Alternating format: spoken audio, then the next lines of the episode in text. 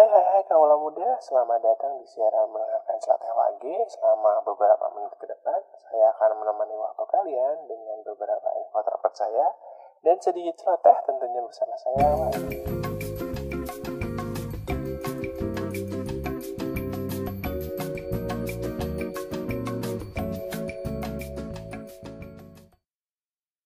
Pada tahun dua ribu sebelas, nasi goreng masuk dalam lima puluh makanan terlezat di dunia setelah rendang, via C N N Internasional. Nasi goreng, makanan yang nggak mungkin kalian nggak pernah makan. Nasi goreng ini cara bikinnya paling mudah.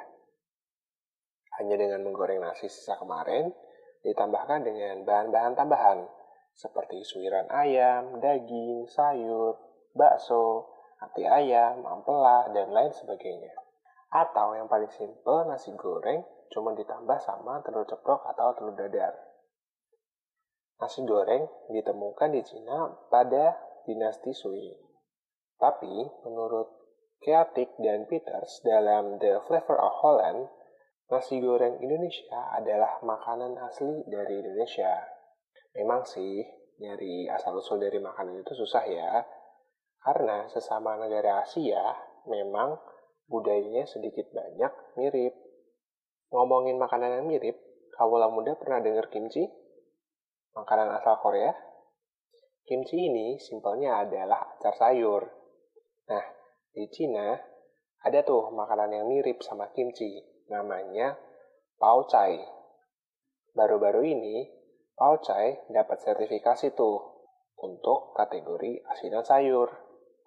Nah, media Korea pada protes tuh sama sertifikasi tersebut dan nganggep kalau Cina berusaha untuk bikin kimchi, makanan khas mereka, sebagai bagian dari Pao Cai yang merupakan makanan khas dari Cina.